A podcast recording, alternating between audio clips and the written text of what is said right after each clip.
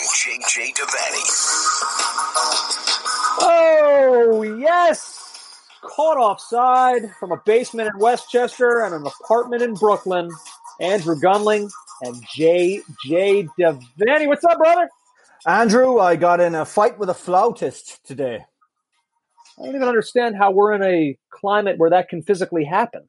So what happened was at seven o'clock in New York, everybody bangs their pots and pans, they shout, they holler uh, out the window to to you know basically acknowledge the amazing work of our frontline healthcare workers who have, I mean, just literally kept the city from total oblivion.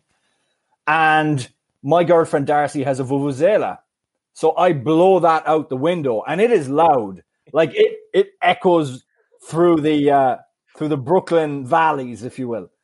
And today, somebody, and I've taken this as a personal insult, from down the street, took out his jazz flute and played right towards the end of my vuvuzela playing and, and pot banging, and then continued for the next two minutes when everyone else had stopped. You know, we'd done our acknowledgement and we everyone had stopped. He kept going. Who was it? Ron Burgundy? Right. So I decided I wasn't having that. I'd already rolled down the window and put the Vuvuzela away, but taking it as a personal affront, I went out and tried to drown out the noise of his jazz flute. I, I don't under, I don't understand. What was it about him playing beyond what you have deemed to be the allotted time? What bothered you about this? I I'm the, I'm the horn guy on my street, Andrew. I'm the horn man of Park Slope, and I won't be usurped by this guy. You know, the sad thing is, you're saying this tongue in cheek, but I believe deep down inside you believe this. Like you believe that this thing that happens every night at seven o'clock, yeah, it's about the healthcare workers and everybody, but it's also kind of about you. It's mostly about them, but quite a large part is about me. Yes, that's correct. Oh, that is that is beautiful. That's what the spirit of all this is about. What a show we have coming up for you. Oh, this is this is such a show. I, am I'm, I'm yeah. so excited. I'm very excited about this too. Uh, so, uh, you know what this week was supposed to have been? Like, you know what we were supposed to have been sitting down here right now talking about? Second legs of the Champions League semifinals. Yeah, yeah. Sad, sad, right? And so it got me thinking. This time last year, the second leg of the Champions League semifinals. I honestly think it's the most fun that I've ever had doing a show. Uh, was the day that you and I hosted after Liverpool had come back from uh, to beat Barcelona and Tottenham had come back to beat Ajax. Remember when you walked in, the hug we gave each other? Oh. We were both. It was the one day where we allowed ourselves to just like have total love for for each other, for our each other's teams, for the situation, and then afterwards it was like, oh yeah, now we're going to play each other. But for that day, that that second leg day, it was just so much fun. And the man who was on the call of the Tottenham Ajax Champions League semifinal, also before that he was on Tottenham Manchester City, was Guy uh, Mowbray, uh, who was I said to you at the time he was spectacular. Like I, I kind of sometimes classify announcers in the context of big moments into three groups. There are those who detract, who actually take away from the moment. There are those who just blend in to it, which is fine. And there are those who I actually believe, as an announcer, help add to it. Like, you know, however big the miracle on ice was, like the U.S. beating the USSR in the 1980 Olympics, that on its own was huge. And Al Michaels' call even added another layer to the bigness of the moment. I actually believe Guy Mowbray was that good. Uh, in both the Tottenham Man City second leg and in the Tottenham Ajax. When I go back and rewatch those highlights, as I often do, uh, he I get goosebumps all over again from his call. So I'm so excited to talk to him today. We're going to have him on for a long discussion, not just about that. He's been on the call. He's a legend. He's been on the calls of England World Cups, most recently against Colombia, that epic game. Uh, BBC Match of the Day. Uh, he's you know Premier League. He can talk everything. He's fantastic. So I'm really truly excited to uh, to have him on for what should be a really fun conversation. Yeah, and, and we cover so much ground, uh, or we will cover so much ground with him. It's it's it's unbelievable. It's and and you know his World Cup nous. He was the guy who was the voice of England's run to the World Cup semi-final, the first time since 1990. So so that's huge too. Andrew, before we get into the football properly. Um, I, I wanted to do something because I don't know, have you noticed that media companies and, uh, you know, large corporate institutions are playing ads kind of reminding people during this crisis that they're still there. It's utterly relentless and I can't take it anymore. Well, you're going to have to because I, I commissioned a special ad, especially for us, because I don't want anyone to forget that we're still here, whether you like it or not. So I've had it voiced. Um, would you like to hear it? Of course. Okay, here we go, Andrew. It's, it's very special. Here we go.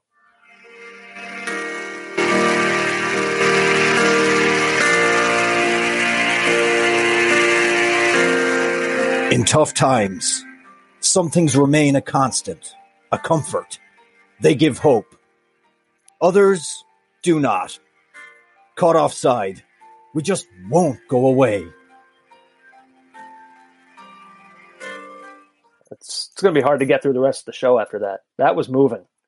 Did you enjoy that? what uh, what networks can you see that uh, commercial on? Uh, uh, you can see it late night after the uh, after the Flex Seal commercials. Uh, we run it very late at night um, after the guy who can put the two boats together and then put it back. Yeah, yeah. I'm consistently um, amazed by that. I, every time I see that commercial, I, I get nervous all over again when he's in the boat with the sharks underneath him. I got to be. Think, are you sure that the this, the material is that strong that you're going to swim with sharks here? Well, my concern for him is that if he does end up in the pool, I don't think he has the physical fitness to get away from the sharks. I'm sure he can swim. I don't know. He does not look buoyant. Uh, all right, let's uh, let's talk about everything that's gone on over the past week. Like I said, Guy Mowbray coming up shortly. Um, there's actually a lot to talk about here. Um, I'm trying to think of where to begin. I guess we'll begin with with what is concrete, and that is the French Prime Minister coming out this week and basically deciding for League 1 and League 2 that the season is over and there will not be competitive sports until at least September. So it sounds like the leagues are going to shut it down. Um, we said last week after the uh, the Netherlands made their decision about shutting it down that we couldn't help but wonder if a snowball was beginning to roll and if you were going to start to see other leagues kind of jump on board and they were just all waiting for that first domino to fall. The Belgian league has also said they will not come back. Um, and now, of those leagues, probably most prominently is the French league. Um, I'm curious what you think of that decision at this stage. Um, I think it was utterly to be expected in France. Uh, this is a country where two weeks ago, the president, Emmanuel Macron, admitted mistakes and failures in their response, their initial response to the coronavirus. And the French right now are carefully and cautiously attempting to open up certain parts of their economy. And it makes sense that sports is going to be the loser in that. It's the, the idea of um, even forgetting fans in stadia. Just think of the idea of bringing together uh, 22 plus, we'll say 60 players, uh, plus ancillary staff uh, to crash into each other, to you know, be close to each other, to take away medical staff. I knew the French were going to go in this direction. And I actually think, Andrew, that we know the Bundesliga, not to jump ahead or anything, but the Bundesliga, the Bundesliga, they've sent their plans um, to the government for approval. However, this week there's been an uptick in coronavirus infections since they gradually relaxed some of their restrictions, I think, over the last 10 days. And it's likely that German authorities will not allow football at least for May. So people were talking about the middle of May, and then they said, no, it'll be the end of May, but the Bundesliga will be back. Well, just from a statistical point of view, uh, 0.7 in terms of uh, spread is what you have to, is what the Germans were at. And you have to keep it under one. And the Germans went up to 0.96 since they relaxed things.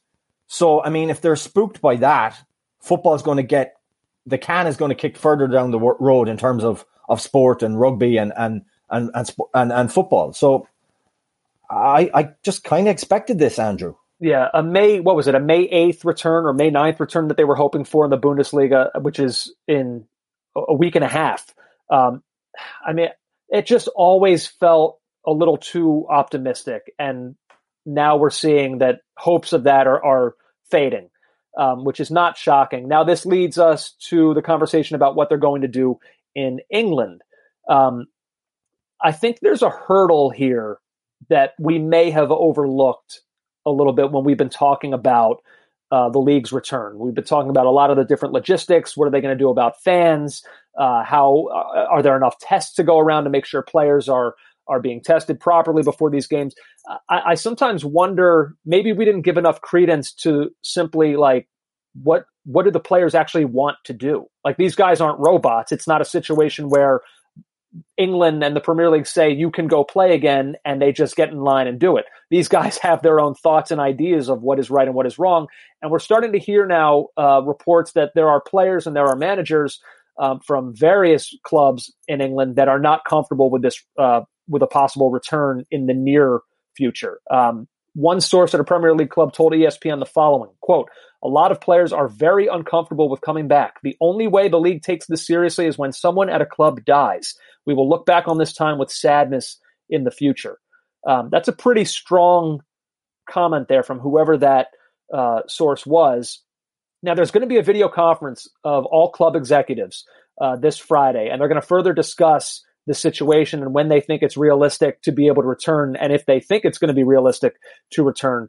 Um, there's a lot of questions here. Like, there are clubs that are worried about, okay, let's say things are good up north and like Newcastle and, and that part of the country is okay. But let's say things in London are still bad. What sort of integrity of competition will, questions will there be if the London clubs can't play home matches, but some clubs can play only home matches? Um, you know, so there's questions like that uh, that remain. There's, I don't know. I've been saying throughout that the only option to me is to just end this thing uh, without a fair conclusion, and I'm starting to wonder if if I've been harsh in that assessment? Um, first of all, there's England is just let's just look at things right now in the United Kingdom and in England. Andrew, they're way behind on what they need to be that the, in terms of testing. Like there will not be enough tests available to test the players on the regular basis that we would need to do to ensure there is no infection in this enclosed league. Um, I I read today in L'Equipe something that I mean, if, if if this is the thinking in football or the thinking that's beginning to creep into the game, that maybe we don't see what we thought at the start would be some kind of conclusion. Um, the president of the FIFA Medical Commission, the Belgian Michel D'Hooghe, said he was very skeptical about a return to competition in an interview with the BBC. He said the following The situation is different country by country. The peak is not reached everywhere at the same time, but today, April 28th, we are not ready for a resumption of football competitions, said the doctor, former member of the FIFA Executive Committee and former president of the Belgian Football Federation. And I'm just pushing that forward. Andrew, we're talking about a resumption of the league in, in June or July. I, I don't think conditions will be will be okay to do that. And UEFA is setting a May 25th deadline for when leagues need to decide what they're going to do. And that, like, that's a month from it's less than a month from but, now but and, it, and, i don't know if, if things how much different things are going to be today especially if you're seeing things like in germany where they're getting ready to come back and now there's an uptick once again uh, in coronavirus activity right. like if, if, that happens now in other leagues like may 25th leagues are not going to be able to definitively say yes we're going to be able to come back but but also if they do, that what they'll do is they'll submit whatever plan that they can put together, and the and and the virus will dictate because right. That's basically what's going to happen. Um, well, here here's what worries me. Uh, is I saw this from Dan Roan at the BBC, and he wrote this. He wrote, with Prime Minister Boris Johnson preparing to return to work after recuperating from his own brush with coronavirus, the league was told Downing Street wanted top flight football back as soon as possible to help boost people's morale after months in lockdown and to support the game commercially with many jobs on the line and the wider football industry desperate for a restart. Premier League bosses had let it be known just how important it was that the season be completed, pointing to the three quarters of a billion pounds that contractually would have to be paid back to live TV rights holders Sky and BT. Whether the two broadcasters actually intend to demand all of the refund they're entitled to if the season cannot resume remains unclear If the league comes back, JJ, I need to know that it's coming back for the right reasons. It can't simply be coming back so Sky Sports and and the finances and BT Sport and the finances of that deal are worked out. That can't be the reason. And even well, I'm not going to say even more than that. Equal to that, look, I love sports. They mean a whole hell of a lot to me, as they do you, as they do pretty much everybody listening to this podcast right now. But I'm sorry, the reason for this game to come back cannot simply be to boost morale. This is too important. Um, too many lives are at stake. There's like this is a matter of people's health. This is a, a, in, in many cases it's going to be a life and death decision. It can't just be we need to boost morale around the country, so we're going to put X number of lives on the line here. That's not good enough. People will just have to cope with a year without sports. I'm sorry. Well, I, there's I agree with you wholeheartedly with that, but it, it, it is not a coincidence to me that the Premier League are on the hook for three quarters of a billion if this is not completed, and they're desperate to get it completed. It's not a coincidence to me that DAZN have not paid down the fourth installment of their payment to the Bundesliga, and the Bundesliga are mad to get this to get this played. Like those yeah. are just oh. facts. Now, I will say this: I, I don't know how this is going to go, but Sky and BT, for for whatever greed, and maybe I'll be proven wrong here, and I'll be sad if I am but for whatever greed you think is involved, not you, general you, is involved in companies like Sky Sports or BT Sport, um, I just simply cannot believe that they will demand a full refund. Like there has to, like they've still they've still received the benefits of having the Premier League on their networks week in week out. They've gotten huge ratings numbers. They've been able to ch- charge those advertisers and marketing. So, like, I, I, Andrew, I Andrew, believe that some sort of compromise will come, prorated compromise will happen. Andrew, not to disparage our own, but these are companies with you know investors and shareholders. When's the last time a major corporate entity let anyone off the hook for billions, or even created? Uh, like, but, is- but don't you think that would be complete? Like, I would think that the Premier League could almost take Sky Sport to, to court if Sky Sports demanded a full refund. When when we've had seventy five percent of the season completed, that's I mean not, that's not right. I mean, I think they would. Uh, I mean, I'm sure they'd have some grounds to do that, but I, am I'm not a legal expert. I can't I can't argue. No, I know, me neither. And and I just want to say that you know the Conservative government pushing to in, in England, the the Tory party and Boris Johnson pushing to have Premier League football back in the middle of the summer when A, they don't have testing up to where it needs to be. And, and, and B, also, it's the second time during this pandemic that we've seen politics use, like, it will be a great diversion to have Premier League football back. Can you imagine the numbers? Can you imagine the engagement? It'll be a huge diversion from the people. I'm saying diversion, not morale boost. They've already used footballers and their pay cuts as a kind of a, you know, a smoke and mirrors job to deflect from the job that they've been doing themselves. Yeah, I just hope that the Premier League here does the right thing because they don't early on so far, you know, they haven't had a great track record. Remember when this all started, they were gonna play until Mikel Arteta tested positive, and then there was kind of this like why that was basically the EPL's Rudy Gobert moment. Like they were going to go ahead, I think, and continue playing until he tested positive, and it, really, it, hit closer to home for everyone. There's blame. There's blame to go around with that. It was absolute madness for the Cheltenham Horse Festival to be hosted, and it was crazy for Atletico Madrid to play Liverpool and for Val- Valencia to travel to Italy. All those things were, were absolute in, in, in hindsight were, were, were insanity. Knowing right. even knowing even what we knew then. But um but that's the thing though. Is can like, I take this real, back to real, quick, real I just want to go I'm sorry, but I just want to go off what you just said there. You say in hindsight. Like I think that in certain instances and people who have lost loved ones don't want to hear this, and I get that. But you know, we can look back 2020 hindsight and now say that that was crazy. But I think you do have to put yourself back in the context, the context of the moment when we didn't really have a, a great mental grasp yet on what this is. So in some respects, you can almost excuse, you know, the decision to have that Champions League match played and things like that. But to do it now, when we do know what we know, and we have seen firsthand just how dangerous this virus is, that's when uh, there are no more excuses. Well, c- can I take it back to the players as well? We have had scenarios where um, in this country where healthy and fit people in their 30s have died. Okay? This thing we're only begin the medical professions are only beginning to grapple with the complexity of what this can do to major organs, to the brain. We've seen strokes, we've seen heart attacks from this, from young people. I read an article in the New York Times about a 40 something year old fit person who had no underlying uh, health conditions and it took the most amazing acts and feats of of working on the fly for them to save this person's life. Yeah. Right? We've seen I mean, we really could be talking about a dead Premier League player when we consider the testimony of 37 year old Pepe Reina. We really could, Andrew. And you're and what we're talking about now is putting those guys back in danger. Also, putting elderly men in danger. Roy Hodgson, who is who is in the the most at risk category of age, like what's he going to do? He can't be with his team. That's that would be insane. I think we really need to. I I don't. I saw John Nicholson um, from Football Three Six Five tweet out about when would you feel it's safe to come back to the games and he had three different categories, and one of the categories was I would only attend the game or you know go back to football when we have a vaccine. And I think the same should apply for actual competition, and that is tough.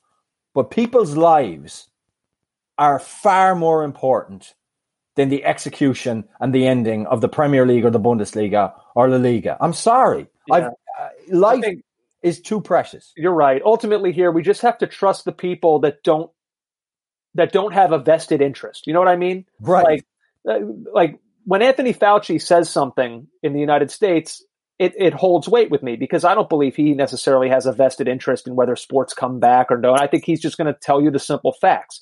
So, like, you know, that's those are the people that I trust right now. Know, I don't know, government officials, uh, TV networks. Like, no, these those are not necessarily the people no. that who, who's who what they say carries a ton of weight with me.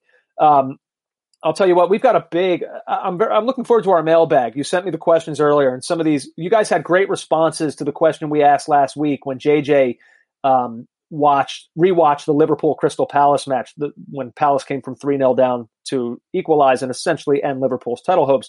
A lot of you guys had uh, good responses to the matches you would never watch again. We'll get to those in a little bit. It's a nice mailbag, very healthy mailbag. But now I'm so excited. We talked about this a few minutes ago. Uh, longtime broadcaster. Uh, he's done World Cups, Champions Leagues. You can hear him on the BBC. One of our favorite guys uh, in the business right now, Guy Mowbray, joins the show now. Guy, what's up, man? How are you? I'm okay, thanks, guys. Uh, considering everything, got my health physically at least, and that's the main thing in these times. Yeah, I guess uh, that's kind of like the first and foremost question that's kind of most important to everyone right now. How are you doing? How's your family doing? And how are you getting by essentially during these uh, these last six weeks? Yeah, we're okay. Um, it's a little bit strange having a 13 year old at home when she should be at school. Um, and my wife's working from home as well. She normally works in a school, so she's she's doing a lot of her stuff from home. Um, so yeah, we're doing okay. We're, we're just um, there's good days and bad days. There's some days of boredom. There's some days of mild, crazed euphoria.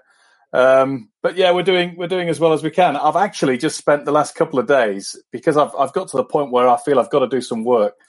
I've been researching, doing some preparation for Euro 2020, which of course will now happen in Euro 2021. Um, but I've I've done Russia, I've done Croatia, and I'll get on to Denmark tomorrow.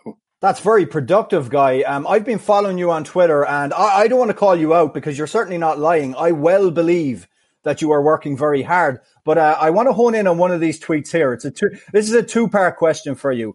Uh, you tweeted on uh, April 25th. I love play, uh, playing my part in making those World Cup re- rewind programs, and I adore watching them. But they aren't half making me miss the here and now stuff. G and T time, I think. Uh, the first part of my question is what part of the the the here and now stuff, the the day to day of the commentary life, are you missing? And the second part is what brand of uh, gin are you are you drinking? we'll deal with the second part first, shall we?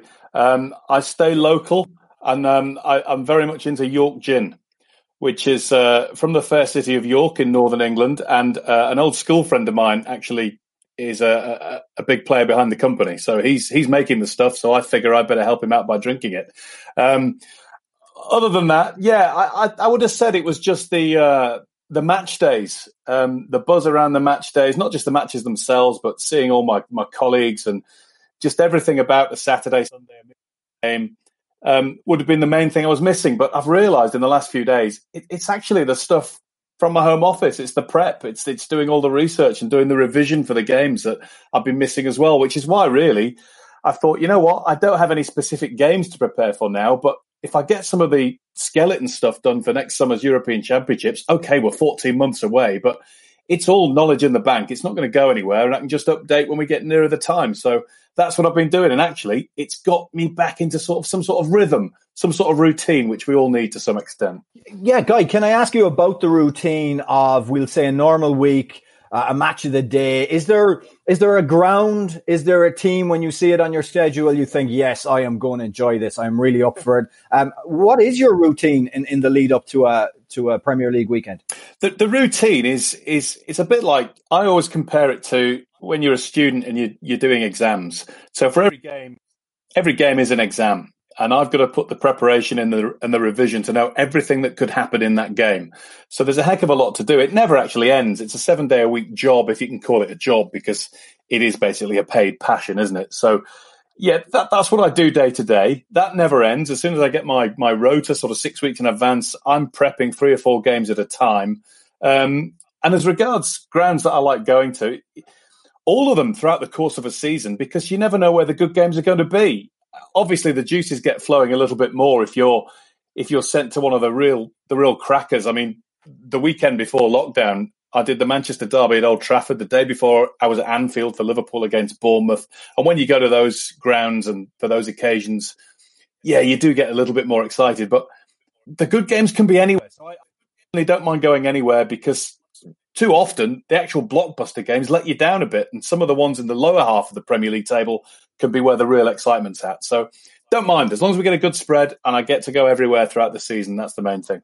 Well, Guy, I'm going to do some gushing here. You did a couple blockbuster games last season. You were on the call of the second leg of both Tottenham Man City and Tottenham yeah. Ajax in the Champions Well, and I'm you're, you're talking to a Spurs supporter right now, and I just want to say, uh, as a Tottenham fan, it was an incredible moment, and you actually found a way to add to the moment. Your calls were incredible. You had a line in particular at the end of the uh, the Man City, the second leg against Man City, um, when the VAR review was going on, and you said, "My goodness," as if there couldn't be any more drama. It felt like you had kind of been sucked into the match almost the same way that supporters of both clubs are. And I don't even really have a question so much as to just sort of if you can kind of take us back to the moment of that game, the Ajax game, and just sort of tell us what your feeling sitting there in that arena oh. watching that all transpire in front of you?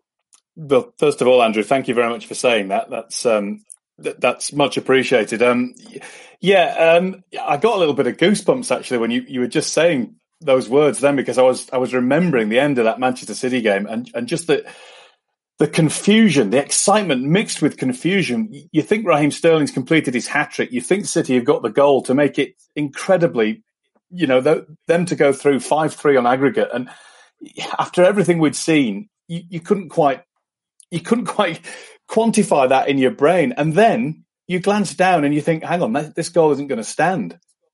And I struck lucky in a way in that we we just glanced and, and saw that the referee was was talking to his assistant and you saw him put his finger to his ear and and you just think, hang on a minute, he might have been offside here. And and then the replay comes on and by airing that, you, have something to work on because this was at a time when VAR was new to all of us. It still is relatively. So there's a lot of confusion going on. We're getting used to it just as much as anybody else, as, as all the supporters and spectators around the world are. So there's a lot of very fast processing going on in your brain. And I think my, my brain computer went up from, from eight gig to 16 gig in, in one, one swoop there with that one. Um, that, that was tough, but it was, it, it certainly got you going. And as for that, that that three two win for Spurs at Ajax. That that was I, I, I don't think I've ever seen two days of football like that back to back in my life. The day before Liverpool had beaten Barcelona four 0 from three 0 down first leg, and then Spurs from three 0 down on aggregate. Let's not forget Ajax were two 0 up in that second leg. For Spurs to come back with Lucas Moura's hat trick like that, six minute of injury time was it the winner of the final goal, something like that. You get those. I think it was right on. Season. Yeah, it was like yeah. You get those games once every five seasons. You, you don't get two nights. That, that that that was yeah unbelievable. What, what a, it was a great season, and actually the final of the Champions League last season. we, we think it let us down a bit, but that would have been too much to ask. After quarterfinals and semi-finals like that, we, we couldn't have had a final as well. That would have been crazy. Yeah, I've always felt, Guy, that the line I brought it up in particular, the uh, the my goodness, as if there couldn't be any more drama. First of all, I think it could get you could get it printed on T-shirts, and I think Tottenham fans would buy it. Uh, but I, have taught I've told the story before um, to JJ just how you know how despondent I was watching that, and then like I, am not even facing the TV anymore. I kind of have my head in my shoulder, just like contemplating what had just happened, and then hearing you say that line. I sort of just like glanced back at the TV, like, wait a minute, is this not over? Like, am I being like sucked back from the jaws of defeat here? And, and it's just one of those lines that just, I think it resonates with me and, and with all Spurs fans because it kind of just gave them new life to this run that they won on. It was, it was incredible. Really, truly, great you've job. Just, you've just reminded me. Um, you had the advantage of it being earlier in the evening in the states because I know not just stories that I've heard, but I've spoken to a couple of people who actually did this. Tottenham fans in the UK went to bed thinking they were out. It wasn't until the next morning that they, they hang on a minute, how did that happen? They turned the TV off. They thought they were gone. Oh my god! And, and there's there's a number of people that that happened to that night. So that that just sums up just how almost ridiculous. And and we use the word incredible too much, don't we? But that was not credible. That that does that does not happen. But it did in front of our eyes, and uh, yeah, that that's. I actually wrote a piece for the BBC website yesterday, which I think will be on this weekend, and it was just asking about various things about commentary, and they were asking me about a favourite goal. Now, I'm not great with memories of goals, but once I've done one game, I'm on to the next, and, and I don't retain. I can remember score lines and things, but the actual goals, I can't quite, unless they're absolutely out of this world, I can't quite picture them sometimes. And what I wrote about instead was I remember Son's goal this season against Burnley, where he ran from the edge of his six yard box the full mm. length of the field. And I remember that one because you don't see goals like that very often anymore. You used to see them a lot. Now it's more about team goals and passing and shots from 25 yards, maybe, but you don't see the individual solo runs as much as you used to. So that stuck in my mind. And it was the sort of goal, and it was the same with Lucas Moura's third goal against Ajax in the semi final last season. There are certain goals that, as a commentator, test you, and they test you in not swearing. And the goals. They're the goals that I remember. The question I ask more than is how do you not swear when you're doing a commentary? People see me in the bars and in the pub, you know, the local pub here, and yeah, I'm, I'm, my profanity is as, as, bad as anybody else's. But when you're on air, it doesn't happen. There's an auto switch. You just don't do it. YouTube are the same. You don't do it when you're broadcasting. You, I don't know why you don't do it, but you just don't do it. Something switches automatically. But when a goal like that goes in, and you are dumbstruck for a second, you are very close. Believe me, I have been close so many times to just coming out with something that would be career ending. And the Lucas Moura winner at Ajax was one of those moments. Just pause for a second. Don't say anything ridiculous. Something crazy might come out, and then you gather your thoughts. And, and Guy, you admitted on Twitter that you nearly uh, delved into the, the the term, and and I will. We sometimes we swear on this podcast we're not supposed to, and we Andrew bleeps it out. Andrew bleeps it out, but in deference to the BBC and Her Majesty the Queen, I will not use the first part of what you were going to say about the Colombians. I will just suggest that it was housery yeah. of some kind of. Yeah, you nearly, you, you said you nearly said that during the commentary. I did, and I watched it back the other day, the England Colombia game from the World Cup 2018, and I actually got angry. Nearly two years on, I got angry watching it. More angry now than at the time, and I think it's because I was sitting at home watching it dispassionately watching it away from it all just as a spectator rather than a respectable broadcaster. So um, yeah, I, I, I, got angry. I was swearing at the TV the other day when I watched that back two years on because their behaviour throughout that entire game was absolutely despicable, and it was yeah four letter word housery of order. It was dreadful. Before we get to that guy and and that night against Colombia because I do want to talk about that. Um, you said something very interesting earlier on there. You talked about the microprocessor, the way a commentator is challenged by, is challenged by a moment, and it's a question I get a lot over here from um, uh, from from American soccer fans. There's a stop-start nature to the uh, American game, apart from hockey, that gives you a chance to to maybe come up with something. Peter Drury said he didn't come up or he didn't pre-rehearse the line about Manolas, the Greek god, in the no, Champions no. League final or the Champions League semi-final or quarter-final that became famous. Um, can you definitively answer this? You don't come into a game with an inkling thinking, oh, well, if he scores, I've got some snazzy wordplay I can interject here? Spot on. I can back Peter up 100%. Absolutely not. Um, you, you just don't do it. One, we're not very good actors. We react to what we see, and what comes out comes out.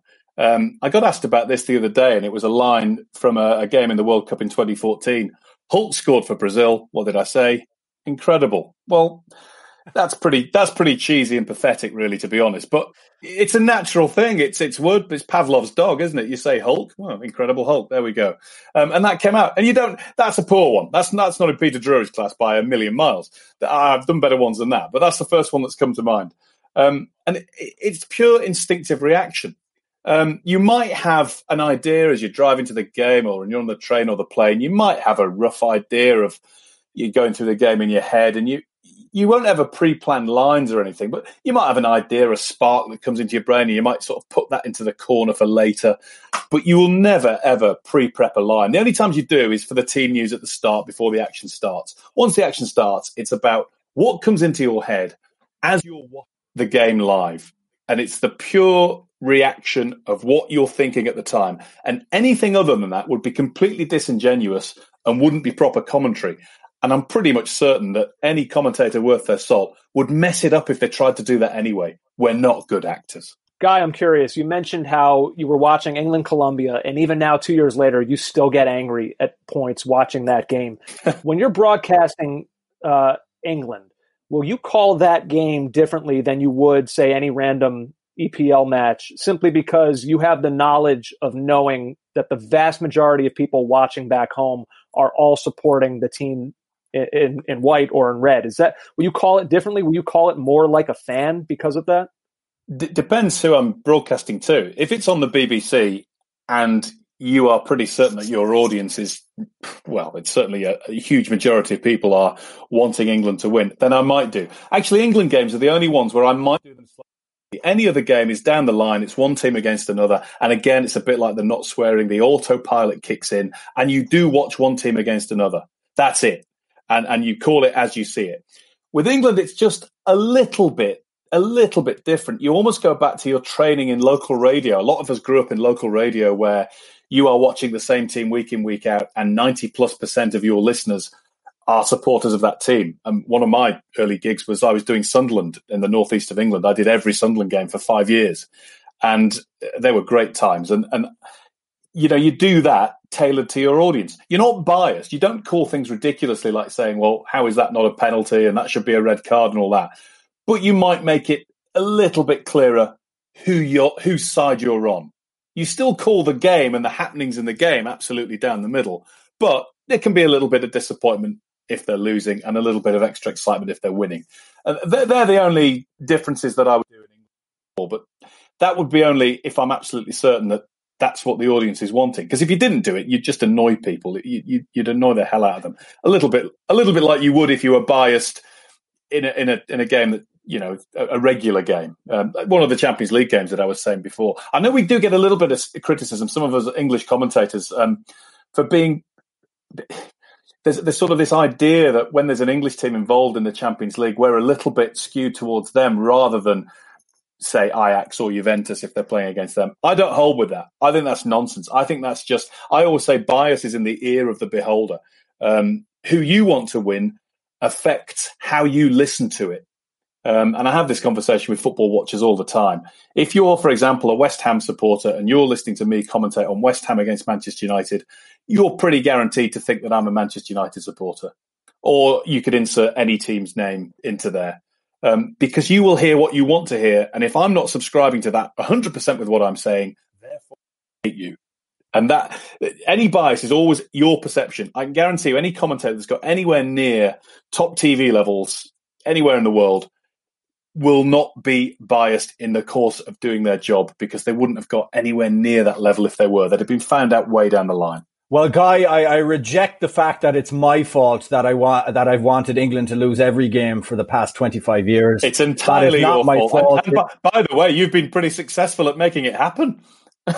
oh, I, I, unbelievable! And let, and let's talk about the moment that uh, that my joy was shattered. Um, penalty shootouts in World Cups. I remember being but a boy watching um, the shootout against West Germany in 1990, and I've watched. I, am I'm, I'm fascinated by England and England in major tournaments. It's there's so much drama, there's so much intrigue, and there's so much tragedy. Shakespeare couldn't have written it himself. But let's talk about that moment. Eric Eric Dier stepping up to take the conclusive penalty against Colombia. Now, this is a moment where where Guy Mowbray, I'm assuming, uh, must feel pressure because this is a piece of history about to happen, and your voice will be the soundtrack to that to be honest, two hours plus into a game like that, you're not thinking about yourself at all. You're just completely wrapped up in it. And again, what comes out comes out. Um, there's a there's a few things with that. Uh, one, oh, you, you've just pressed my buttons there because you know what? In an international tournament, as if I take myself away from being a, a commentator on the games for a moment, I support Scotland, I support England, I support the Republic of Ireland, I support Northern Ireland, I support Wales. And most it doesn't English work the other way. Do. I know it doesn't, but oh, anyway, we'll leave that aside. We'll leave that aside. You, you knew what you were doing there. Um, oh, oh, yeah. the the other bit is the other bit is um, that moment was the best moment of the World Cup for me. Um, and, and the, there, there, there, were a few reasons for it. Um, one, it was pretty dramatic, and when we saw Eric Dier walking up, my first thought, and I am going to swear a bit here, was it's Eric Dier. Um, there was there was a there was a lot of us sort of looking around, eyes raised, going, "Really, really?" And, you know, there was a bit of panic. Um, for some reason, we all knew Jordan Henderson would miss. I don't know why. He's he's, he's one of my favourite players. He's an outstanding captain of Liverpool. Um, but for some reason, I, I, knew. I just had a feeling. You get that, don't you? We, we all get that. That feeling on the penalties when you just know and I, I, reckon I have more than a 50% success rate with my predictions. I've, I've never done it scientifically, but you just know they're not going to score. Something's going to happen here. Um, and yeah, so there was a little bit of trepidation. And, and by the way, that was nearly saved, that penalty. Um, it wasn't the best penalty, to be honest. Yeah, was, um, yeah. Uh, was it Ospina? It was the Arsenal keeper, wasn't it? Who, who got down and uh, the ex-Arsenal keeper who, who, very nearly, very nearly kept. Um, but the best moment for me was at the end, where we'd wrapped up We'd done the closing lines. I'm with Danny Murphy on, on commentary. We've wrapped up with our closing thoughts. We've just come off air, and I felt a tap on my shoulder. And I turned around and leaning over from the commentary position behind us, which was occupied for that game by the stadium in Spartak Moscow, the positions were such that BBC National Radio 5 Live were right behind us. So some of our radio colleagues were sitting behind us. And I felt a tap on my shoulder, and it was Chris Waddle, who'd been doing the summarizing, the co commentary for the radio. And Chris just wanted to give me a high five. I'm, I'm going to go again here. I'm just two years on. Chris wanted to give me a high five, and he was in tears. He was in tears. And the guy that missed the penalty that was key in 1990 was in floods of tears because it was almost like a cleansing experience for him. It, it, it, it had gone. The pain had gone. And then I started. I'm starting again goodness me. Um, yeah, that that was that was the magic moment for me to share that with him. Yeah, that that special guy, and and, and look, um, you know, I, I can tease and joke and everything. It's it's it's banter between the home nations and and the islands back home. Um, but I, I definitely felt.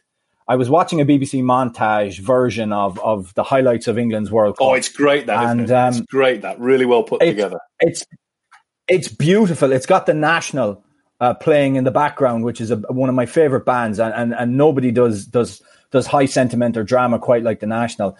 Uh, that summer must have been just absolutely gorgeous for you.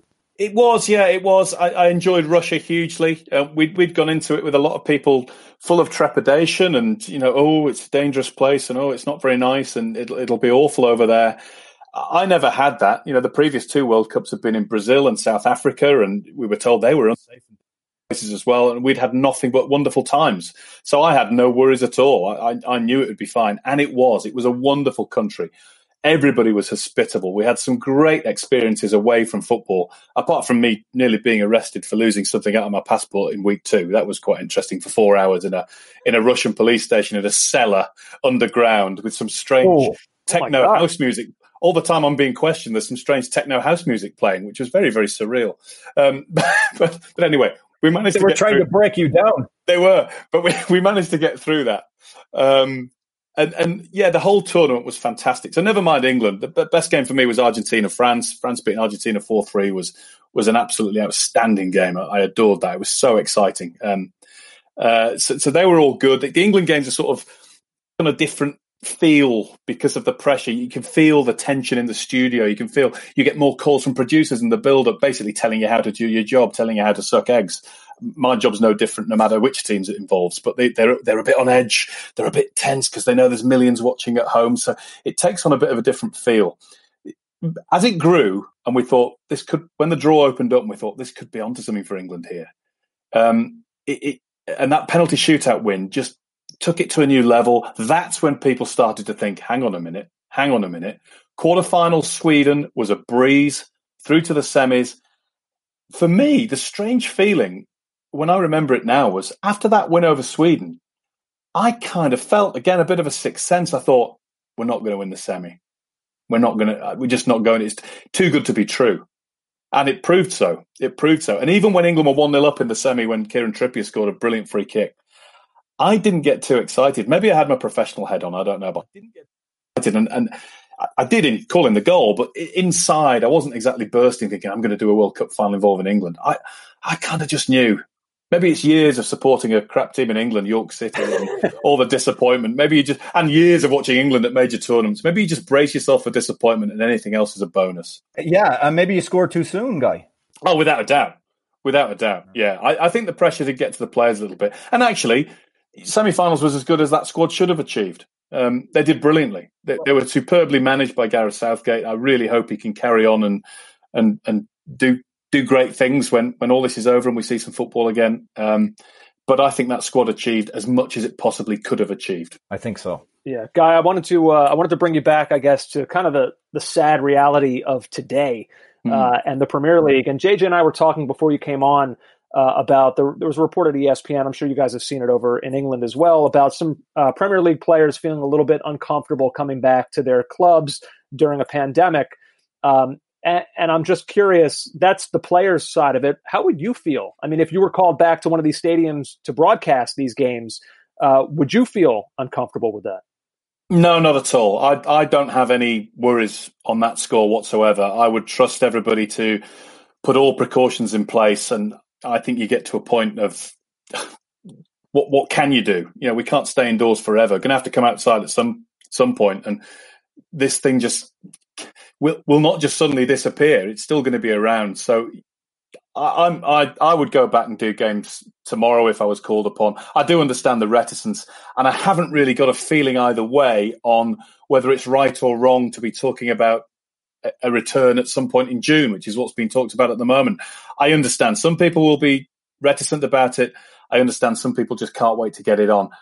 I'm just going to be guided by whatever advice I'm asked to do. I will do. Um, because I've just heard so many people saying, "Oh, we shouldn't be doing it. It's foolhardy. It's far too soon." But then I hear other people saying, "Well, hang on a minute. You've got a plan, and we've got to make a comeback at some point. So if we can do it, why not do it as soon as possible?"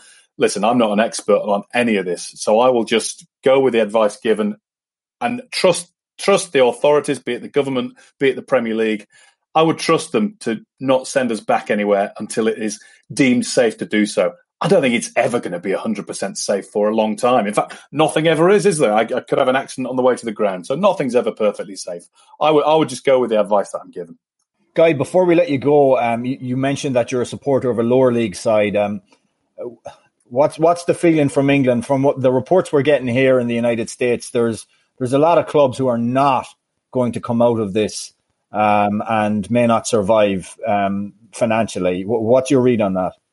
That's, I think, going to be an inevitable sad conclusion of all this. Um, there will be clubs going out of business, and part of that is simply because a lot of clubs live beyond their means permanently. Um, I think the ones that do go will be the ones that possibly haven't been doing things in quotes right for, for quite a while.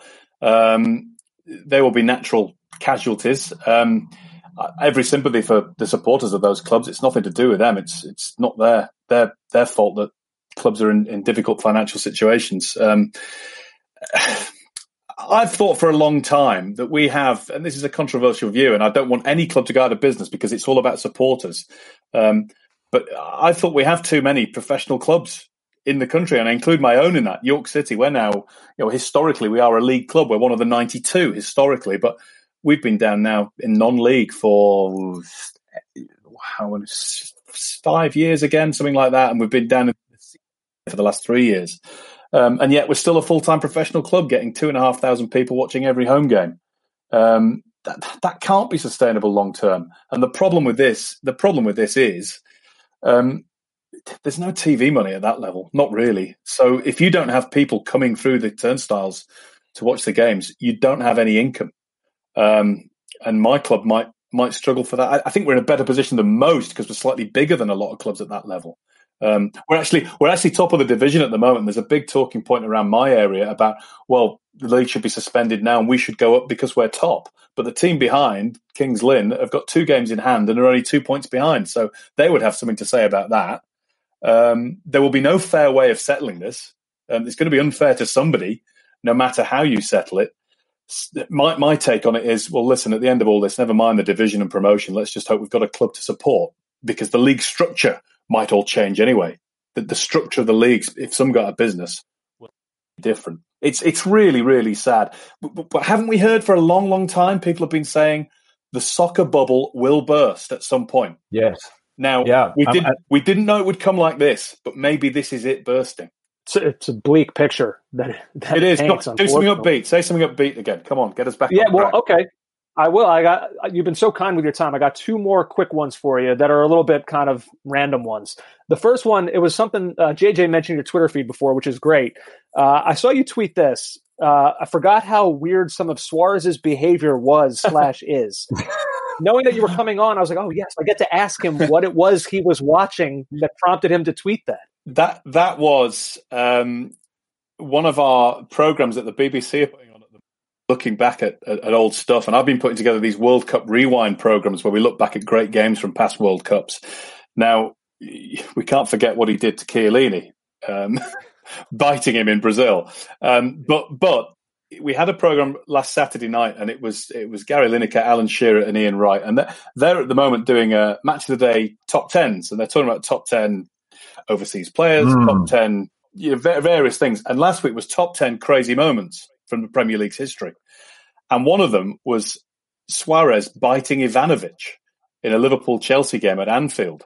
Now, I, I don't remember it. Oh, I called that game, and I'd actually forgotten I'd called that game. But I watched it back, and you could hear my voice at the time when we saw the replay. And why I tweeted that and put weird. Now, we all know he's got a past form for doing this several times and various other slightly underhand tactics on the field. Um, but I'd forgotten the nature of the bite. He, you know, it wasn't just a, a sort of, I don't suppose a bite can ever be casual, but it wasn't just, he properly grabbed hold of his arm, sank his head. It was like watching something from a vampire movie. It, oh, yeah. it was actually vampire behavior. and, and it just made me think, that, you know, that's just, that's not just wrong. It is weird. It is absolutely no. weird because inhuman. Yes. Yeah. That's, that's a better word. You can do my job. Guy, Guy, I don't, I don't want to cut across you there, but if you ever get a chance to uh, to Google or look up uh, Wright Thompson uh, from ESPN did a great piece on Suarez pre the Chiellini bite, mm. and it gives some kind of uh, pop psychology and a kind of look into why he is the way that he is. It's a it's a good read. Does it conclude um, that he is actually a yeah, yeah, it does. It does. It's uh, it, that's the conclusion that comes to Suarez is a vampire, and also, also, uh, you've not been short on the old the old controversial opinions on Twitter. You think Cantona was correct? Uh, to, no, I didn't. I didn't quite say that. I said at times. Well, that's at the way time, I read it. Yeah, that's the way. Yeah, yeah. At times, I look back and think, yeah, I don't blame him quite honestly. I do too. Um, yeah, I do too. Because you know, I, I, get I get a little bit annoyed at some of the stick that players get. I understand. I understand. It's great. It's all part of the passion. But I think there's a line. There's a line that people know not to cross, and I actually admire the restraint. And funnily enough, we go back again to that England Colombia game at the World Cup. How the England players kept their cool when all that was going on. Before Harry Kane took the penalty in, in normal time in the game, one of their guys, Barrios, followed him followed him For, for, yeah. And there was a, a two, three minute delay before he took the penalty because of all the complaining. But but as they surrounded the referee, one of their guys, Barrios, just followed Harry Kane. He just walked an inch behind him as he had the ball under his arm. Now, if that'd been me, I'd have turned around and clocked him one. you know, I mean, the restraint that the England players showed was, I think, it was a it, it, was Gareth Southgate coming out in them because he was like that as a player and he's like that as a man. He's, he's a gentleman, and and I think the England players deserve. I think that's the the high spot actually. The World Cup. Never mind getting to the semi-finals. The way they got to the semi-finals deserves a bit of praise too because there was a heck of a lot of provocation and they didn't once. Yeah, wonderful English restraint on show. Guy, last one for you. JJ and I, we, we almost have like an obsession with loud roars from crowds after big goals. And sometimes when we have commentators on, I know you said you don't necessarily have a great memory for specific goals, but you know, like we've talked about Leigh Griffiths second for Scotland against England, Aguero against QPR. Do you have one that you remember from a game you were at, like a roar that you were just like blown away by the noise of it? I do actually, um, and it was going back quite a few years. It was Celtic oh. against Juventus in the Champions ah. League. Um, now, would that have been what year was that? I'm going to just look it up while I'm talking to you because I can't remember what year 2000, it was. It, 2007? It was. Oh, now then, here we go. Here we go. 2001, October 2001. And it, yeah, Halloween, 31st of October 2001. Celtic 4, Juventus 3. I was working for ITV at the time and I called the game at Celtic Park. And Lubomir Moravcik, the uh, veteran Slovakian, had the game of his life. And when the winning goal went in, the noise, it's the only time I've been in a ground where the noise actually, I had to take my headphones off because they popped, they cracked. The, the, the noise wow. went so, it was sort of a, it just suddenly started whistling. It went beyond crowd noise into this whistle, and something broke in my headphones. It was that loud. Um, Guy, we've we've long held the view on this podcast that there is a discernible difference between the English or the Irish roar and this guttural roar um, in Scotland. I think you, yeah, you, you, you might have a point. Yeah, um, I, I, wonder if that's become over the years because of the way the Premier League is and the sort of mass tourism thing that it is. Yeah. You know, it's not it's not a hundred percent partisan crowd these days. Um, and any, they all don't have ground. the same accent. Uh, correct, correct. Yeah, there is something particularly good about a, a, Scottish crowd, and I guess when you get Celtic and you mix the Scottish and the Irish into one pot, then uh, you don't half get one. And, and yeah, that that game at Celtic Park was was absolutely outstanding. The, the, the roar will will always live with me, um, and that's that's the thing about when we go back behind closed doors. Isn't that going to be really really strange? Just like an eerie silence kind of accompanying these games. It's we're going to so affect commentary as well. It's going to affect the commentary as well because we're not going to go nuts because the crowd is what gives you the heart and the passion. And you know, you do preseason games. We all call games that people like to watch, but you have a different sort of vibe. It's a little bit more relaxed. You have a cup of tea and a biscuit on the go while you're doing it. You know, it's it's going to be that sort of vibe because we can't, even if it's a great goal, we can't give it the full guns in commentary because it's going to sound weird. You players will be looking up to the entry and going, "What the hell's he doing?" You know, yeah. we'll try our best, I'm sure, and we'll get used to it as as the weeks go on. But it's not not going to be anywhere near the same. So it's just going to be an interesting experiment if it happens. And I've just got my fingers crossed. I'm touching wood and everything that as soon as possible it can. Yeah, we hope so too. We hope to hear you back in action soon, calling these games that we miss so much. We hope you stay safe Guy, we thank you so much for your time. This was awesome. Thanks, Guy. No, the same to you guys. All the best. Oh, Guy Mowbray, that was awesome. Oh my I, goodness, I, was that fun. I, I, that's one of my favorite interviews that we've done. Uh, Andrew, I, when I told him I missed match of the day and the natural rhythms of being back home watching games and watching match of the day, match of the day on Saturday and Sunday nights on the BBC, I meant that with all my heart. Uh-huh. It's it's just different class. It really yeah, is. I feel like that is to you what like Chris Berman NFL primetime was to me growing up. Just sure. like Sunday night, you watch the games, or you watched your game, and then you watched that to find out what happened in every other game. Like that was it was just a go to. Oh, it, it, it just it had these like I said natural rhythms of football watching life, and it's by the way, it's the longest running football show in the world, longest running. That's Incredible. awesome. By the way, don't you love that his go-to moment for loudest roar? Uh, of course, it had to come from Scottish lungs. It's where else would it come from? Remember when we played the uh, the Leigh Griffith free kick? Yeah. Against England. By what a game that was. A sneakily underrated international game. And I think after that podcast, I replayed that free kick 10 or 12 times because it was just so just so amazing. The hairs on the back of my neck stood up. Unbelievable. Whatever they drink up in Scotland, it's it's something. Yeah, and it's funny too when he when uh, I asked him about the Luis Suarez video. It, like Suarez has a category of incidents where if somebody just puts a tweet out saying, you know, I forgot how crazy he is. Like it can be any number of things. I, I don't know if you saw this, but I think it was the ESPN FC account. They tweeted a video the other day Yeah. of Suarez in the Copa America last year going in on net, takes a shot. It's blocked by the keeper by his arm. And Suarez turns to the official and appeals for a handball. Looks for a It was penalty. the keeper. He, he gets out there, and in that same game uh, against Chile in the in the Copa America group stage, uh, a fan ran on the field during that match, and Gonzalo Jara of Chile. Uh, the fan is like running around, wreaking havoc essentially, and so Jara decides I'm going to put a stop to this, and he trips the fan, and Suarez runs to the ref to try to get Jara sent off That's right. he is one of these guys. Like we talked about Clint Dempsey a couple weeks ago, how like the switch. They all talk about the switch, how it goes off with Dempsey, and he's a different guy out on the field. Suarez is that on steroids. He's out of his mind. That's why you must read. And again, it's not. I'm, I'm not just plugging an ESPN article. Wright Thompson, Luis Suarez. Google it. Wright Thompson goes into his background, hi- the poverty background he came up in, uh, how he, his love for his wife, his his this like deep, almost. It's beyond.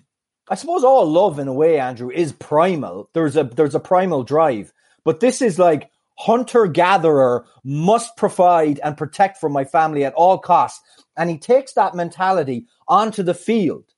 He is like never going back to what he came from, and he will fight for his family. It, it, that's that's the way Wright Thompson positions it. Now that may not be true, but it's an amazing take on it, and it's the only way to explain such absolute random acts of craziness on the field. I guess it's a very, it's a kind spin on his on-field behavior. To, I mean, how No, many it's- people- it's- how many people must he bite? Uh, I don't know. I, honestly, honestly, I am the one who went on this podcast in 2014 in an inter- live during an interview with Dan Thomas, and went to defend him. And Right, immediately after the we were on the air when he bit Chiellini. that's right, we were on the air when he doing a podcast, and, and a producer came running into the room to say that Suarez just bit Chiellini. We And then- we and then- in real time. and then Dan bit me for trying to defend him. Uh, let's see. Let's bite into this mailbag here. This is, this is a good Oh my God! It's just you are such a pro. Oh, such a pro. This is what you're taught in higher levels of institution. Oh, the segues, the links. Caughtoffsidepod at gmail.com is the email, Andrew. Uh, CaughtOffside ESPN on the Instagrams. Follow us. We got new followers. I always respond to DMs as well. It's interactive. And Twitter at CO Soccer Pod if you still go on Twitter. Speaking speaking of Twitter, this is the responses to games we could not watch again. So I've picked a few. Um, Alex Sanchez, Mexico versus the Netherlands, World Cup 2014 was brutal. That would be horrifying for a Mexican fan to rewatch to have to see the Robben penalty Right. over and over. Yeah, that's got to hurt. Now, Mexico featured twice in this list, and the second one is not hard to figure out. Um, Caesar, he comes up with the US men's national team versus Belgium, which I wanted to reject. But then I thought if you focus in on the Wondo miss, then it makes sense. Because really, that game should have been 6 1 Belgium. I haven't gone back and rewatched the entire thing since, but I have rewatched the Julian Green goal multiple times. Right. Uh, like there were some moments like that was you know the DeAndre Yedlin breakout game. There's still Belgium was so good, so you could I- I don't know. I, I'm not sure. I fully there are there are worse U.S. losses for me uh, than that. I would think that when the U.S. lost to Ghana in 2010, I think I that mean- would hurt more. I mean, 2 1 taking Belgium to extra time is still admirable. You know? I think the, the Wondo miss, I think, adds a layer of, of hurt to it. Um, so you just fast forward through the 87th minute or whenever it was that, that when that happened, the 88th minute. Uh, what else you have? Poor old, poor old Wondo. Um, another entry for I'm never watching that again is from an this is from an Arsenal fan on Instagram. Never watching the 8-2 defeat to Man United Oh my- no, ever. no. That was horrifying. Was that the one where Wenger was forced into the, he was sent off for kicking a bottle or uh, He didn't know where to go, right? yeah, and he went up onto this little plinth where he stood there surrounded by United fans taunting him. It was almost like a, one of those 1950s uh, renditions of a biblical passage where there's, you know, someone is taken into a crowd and they're just taunted. It was, it was awful, awful. Um, that was probably his most embarrassing moment, I would think as well. Uh, Tottenham makes me cry. Indeed, it does. Uh, there is a mark in the record book of a Newcastle 5 1 Spurs match that I, that, that I believe never happened. so this this happened at the end, the final game of the 2015-2016 season. It's just amazing that uh, one of the great, I mean, really, it's one of the great Tottenham seasons in recent history, and yet the way it ended, it casts such a negative light over the entire season that it's almost hard. It's almost hard to look back on that year fondly. Like they were rolling, and then you had the awful one-one draw to West Brom. After that was the battle at the bridge, which essentially ended their season. But you were still playing to finish ahead of Arsenal. Then they lose to Southampton, and then an already relegated Newcastle. Tottenham just have to beat them on the final day to finish ahead of Arsenal, and they get absolutely blown out of the out of the place five one. That was that was really really bad. Really, really, that's a good call by him. Yeah, Uh, Eddie Sanchez, the 2018 Copa Libertadores second leg in Madrid. Losing that final to them is something I don't want to relive. Hashtag Boca Juniors forever. I love that he says them. He won't even refer to them by name. To I- I would- by name. I would doubt Eddie Sanchez has ever said, ever said River Plate without then spitting. I would very much doubt that.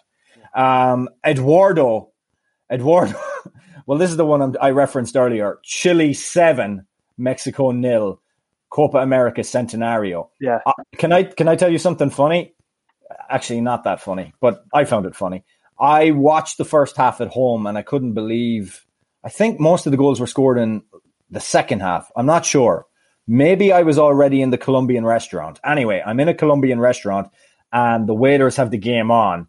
And I can't believe what I'm seeing. I, I just can't because I genu- I genuinely didn't think Chile were that much superior to Mexico, but but there we were. and some of the waiters were like grabbing their sides, falling around laughing. So, I, so I presume they were the Colombian waiters, and there was other guys who were, I guess, were Mexican kids, were absolutely like crestfallen, and and they were kind of shouting as if making the the kind of the gesture to have it turned off, which uh, incredible. It was horrifying. That game. And the final one. one guy tweeted us that his game he couldn't watch again was an NYCFC 1 1 draw with Red Bulls in the Derby. And the reason he was upset was because Red Bulls had lost, had two men sent off, and NYCFC still couldn't win. I was like, uh, okay. I suggested that might not meet the criteria because in a derby, surely you you draw or you win. The most important thing is you don't lose. Yeah. That that would be my criteria for a derby. Not only Andrew did he delete his suggestion, he then deleted his account. Oh my God! You ran him right off social media. Holy crap! Yeah, unbelievable. That's sad. That is All right. sad. All right, let's move on from this frippery. Um, Shad Larson. This is unbelievable. This is this is a bit out there, actually. Um, JJ and Andrew, thanks so much for continuing the podcast through all of these rough times. It's been really nice to get soccer related material every week. You're very welcome. Uh, I thought I'd share some good news with you that is somewhat soccer related. Well, I would go as far as to say, Shad, it's very soccer related, and you made it that way. My wife had a baby boy last week, and, ex- and in exchange for me agreeing to buy her two cats. What is this, a fairy tale? I will sell you a child if you give me cats. I was able to name him after my favorite soccer club, Everton. Attached is a picture of baby Everton Hunter Larson with his Everton beanie on. Hope this lifts you guys up a little, even though you're a Liverpool fan, JJ. Thanks again for the pod and stay safe. Look, Shad's wife is a saint. what a saint! What an amazing woman. Uh, Shad, I just want to say that that is uh, your kid. The picture of your kid. My God, so so gorgeous, absolutely beautiful. Um, and I think it's really cool. I just can't believe your wife allowed it. Cannot believe it. And by the way, because your last name is Scandinavian, somewhat, if you say his name quickly, he sounds like a mid 90s footballer who played centre back for Norwich. Everton Hunter Larson. Every, yeah. I'm trying to think of how many clubs this could work for. Like Everton, look, Everton by no means is a common name, but it it could it could work as a name. Like Liverpool is not a name. Tottenham is not really a, a name. Like I'm trying to think of how many clubs you could actually name your child after directly. Well, I do think that look Crystal. I guess look, Crystal could. Uh, I, I feel I feel I'm sure other people did it before him, but I do feel like location naming started with David Beckham calling one of his kids Brooklyn. Mm-hmm. Um, I know for a fact that it's very common. You'll have low when Gerrard was on his pomp for Liverpool. You had plenty of Stevies in the Merseyside region, but to call them after the name of the club is wow. Yeah, that's, that's bold. It's very bold. Very bold. What else? Uh, Brandon from New Jersey, a place very close to my heart. As this month marked my five year anniversary of finishing business school, I was looking through some old work and found my proposal to be a Fulbright scholar in the United Kingdom. My final proposal focused on the differences in fandom and support among professional sports in the United States and the United Kingdom. At the time, and still am today, I was fascinated that football clubs had supporters, but American professional teams had fans. Football clubs were steeped in traditions such as songs, rituals, and alike. I was curious as to why that never transferred over to major American professional sports NBA, NHL, MLB, NFL. Rather, college sports are more similar in the supporter culture to that of football clubs. Alma maters are sung, students have specific traditions and rituals, and the importance of traveling fans that are located in specific parts of the arena. As two people who have come to sports in different ways, um, Andrew with his UK football club, JJ adopting American sports culture. Why do you think supporter culture is so different than fan culture? Why have American professional sports, with the exception of soccer, not caught on to major supporter traditions? Uh, so I have a, great question. It is a great question. I have a theory on this that I I assume that he's talking about in stadium atmosphere, um, because uh, outside of that, I actually do think that fan culture is not all that different in the way people follow their teams religiously. I think he's talking about in stadium atmosphere. At least that's how I'm going to read into it. And I think much of that, um, I'm envious of what we see in terms of in stadium atmosphere in England as opposed to what we see here. Not to say that games are, are dull here, but it's a different level of atmosphere at a Premier League or, or a lot of European soccer matches. Um, and I think a lot of that is driven by the away section because I think when you are on you know somebody else's territory, surrounded by your people, you feel this intense pride, uh, and so you're going to be loud and you're going to show that pride, and then that is then met with the home crowd. Well, we can't be outdone in our own building by the visiting team's fans, so then they have to then meet that with their own enthusiasm, and I think it just creates that feel throughout a match. And I, I I understand why there aren't away sections in American sports. Like teams don't play close enough to each other where you could have that game in game out.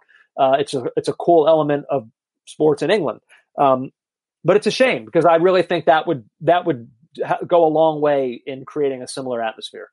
I think part of it is to do with the amount of games.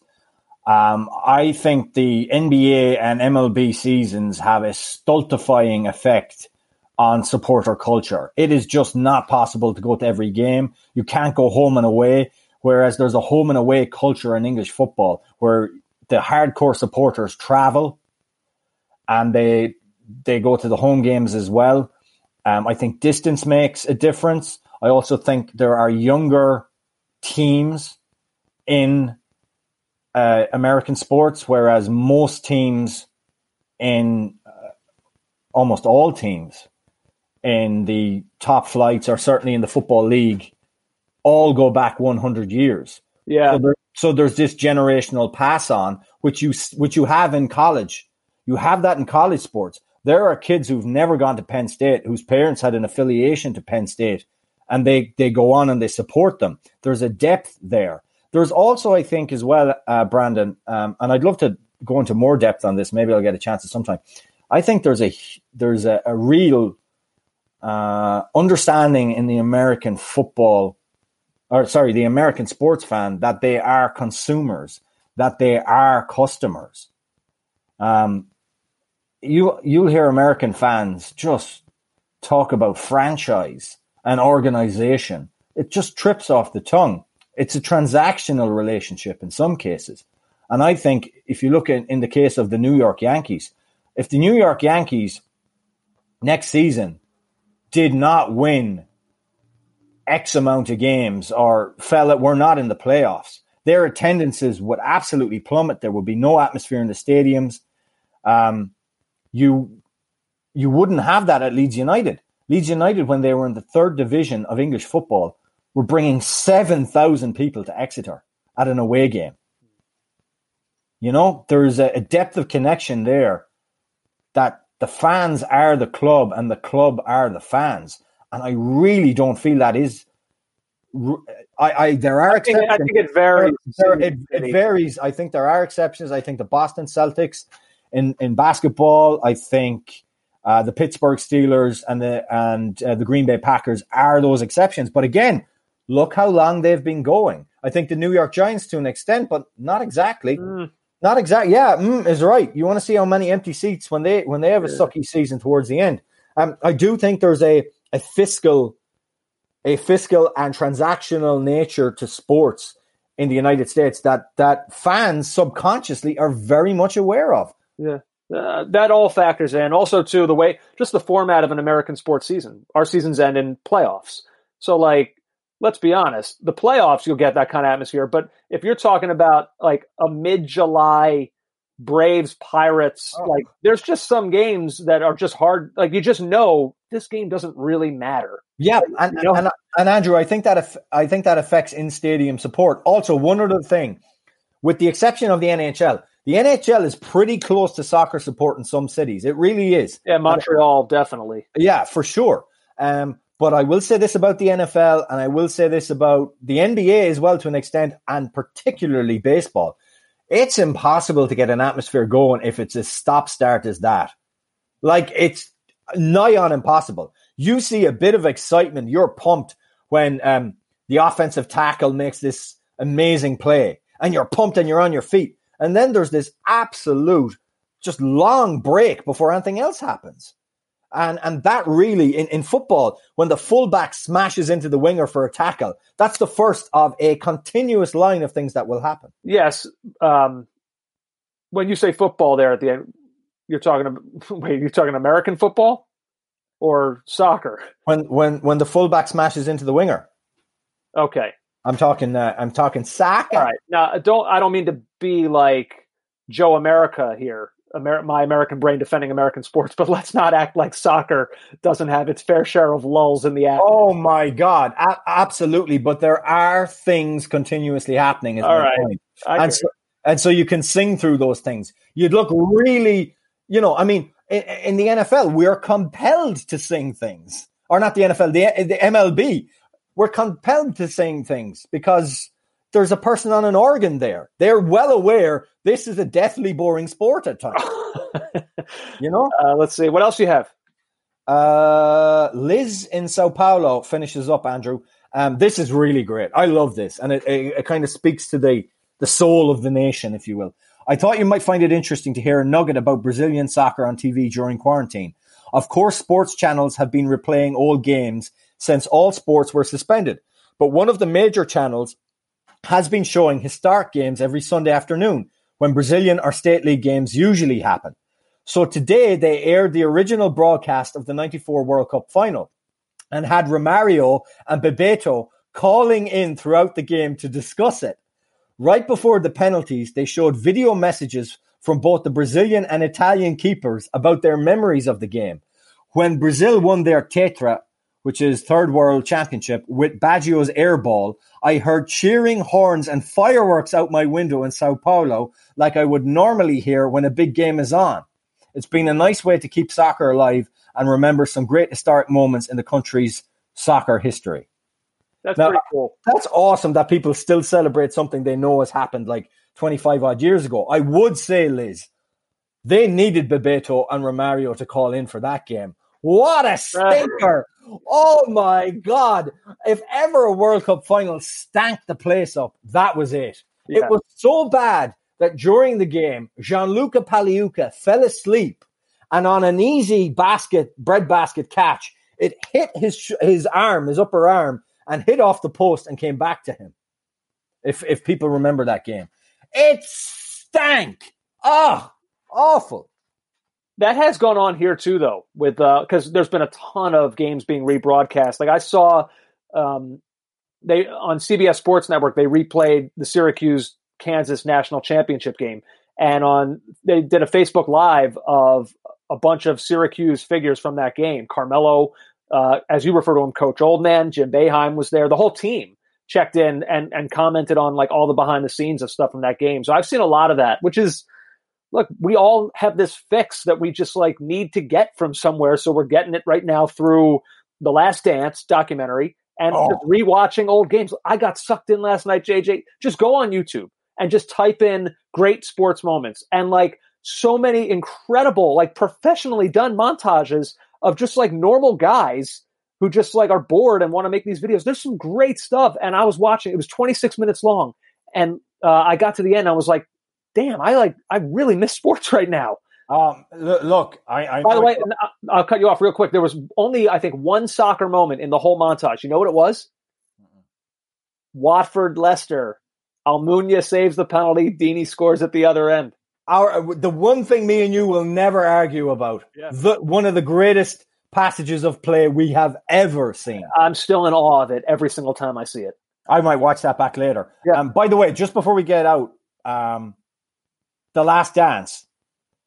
So I find Rodman, Pippen, Jerry Krause, Phil Jackson, all these people absolutely compelling and much more compelling than the main protagonist No, but the main protagonist is so utterly compelling from his ability to play.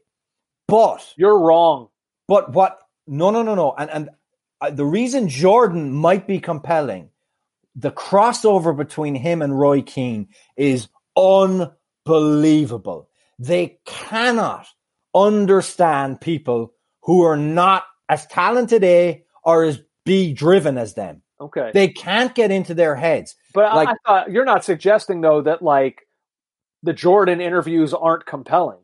That No. like when he's talking about the hate that he still feels today for Isiah Thomas and the No, Pistons. but It's yeah, that's com- yeah, but that's compelling in the same way Roy Keane is compelling. He has the same hate. Roy Keane still, right now, has the burning fires that Jordan still has. But it's why they could never be coaches, are and, and have failed as coaches in, in terms of Roy Keane. because they They- can't relate to the common player. They cannot relate to the common player. But by the way, before people start chiming in, Jordan was a more skillful player than Roy Keane was a skillful soccer player. But Roy Keane and Jordan, to quote from The Last Dance, did their jobs better than anybody in sports, any employee has ever done their jobs. That's a fact. Yeah. And when I when I hear Michael Jordan talk, I'm like, Keane and Jordan are cut from the same stone. They couldn't possibly understand mediocrity. They couldn't understand players who didn't want it as much as them. Like they they couldn't understand failure. Yeah. Much like myself, which is why this podcast is just grueling week in, week out for me. yeah, that's a reference to you. You you make it hard and Don't and nobody's buying that anymore. Don't you love this is the highlight of your week and don't even lie about it. it's a low bar, but yes, that is in fact true. These weeks are tough, man. Can can I say the final thing I'll say before we get out? Yeah. I, I was going to bed the other night and I was kind of feeling a bit sad because the next day was going to be a bit like the day had, that had just passed. and I thought about when we went into the studio to preview the World Cup final and we had um, who, uh, James Montague on from Zagreb. Hmm. I remember that interview. to talk about Croatia and the country. And we just did this brilliant World Cup preview. I'm so proud of that. And then me and you got out and we went for a burger and a beer. And all probably through that period, I'm thinking, how can we make the podcast better? How can we drive things on? And now I reflect on that time. How good was life? How amazing was that? What a fun! That was a fun day. I remember that. Yeah. Uh, I don't know. Anyway, I, I these things, these these thoughts have been sustaining me. yeah. Oh, there will be good days again. Trust me. There will be good days again. I just know it. I'm I'm sorry, Andrew, but you are not a man that can deliver a line like that and deliver hope. Right, then you say it. There will be good days. There will be good days again. Uh, this was fun. This was a good day. I enjoyed this. Uh, I enjoyed Guy Mowbray. He was great to talk to. Our thanks to him. He gave us a lot of time there. That was really, really fun. Hey, we'll do this again next week. To you, I say, Check you later, fun boy. see ya. Take care. Soccer Podcast.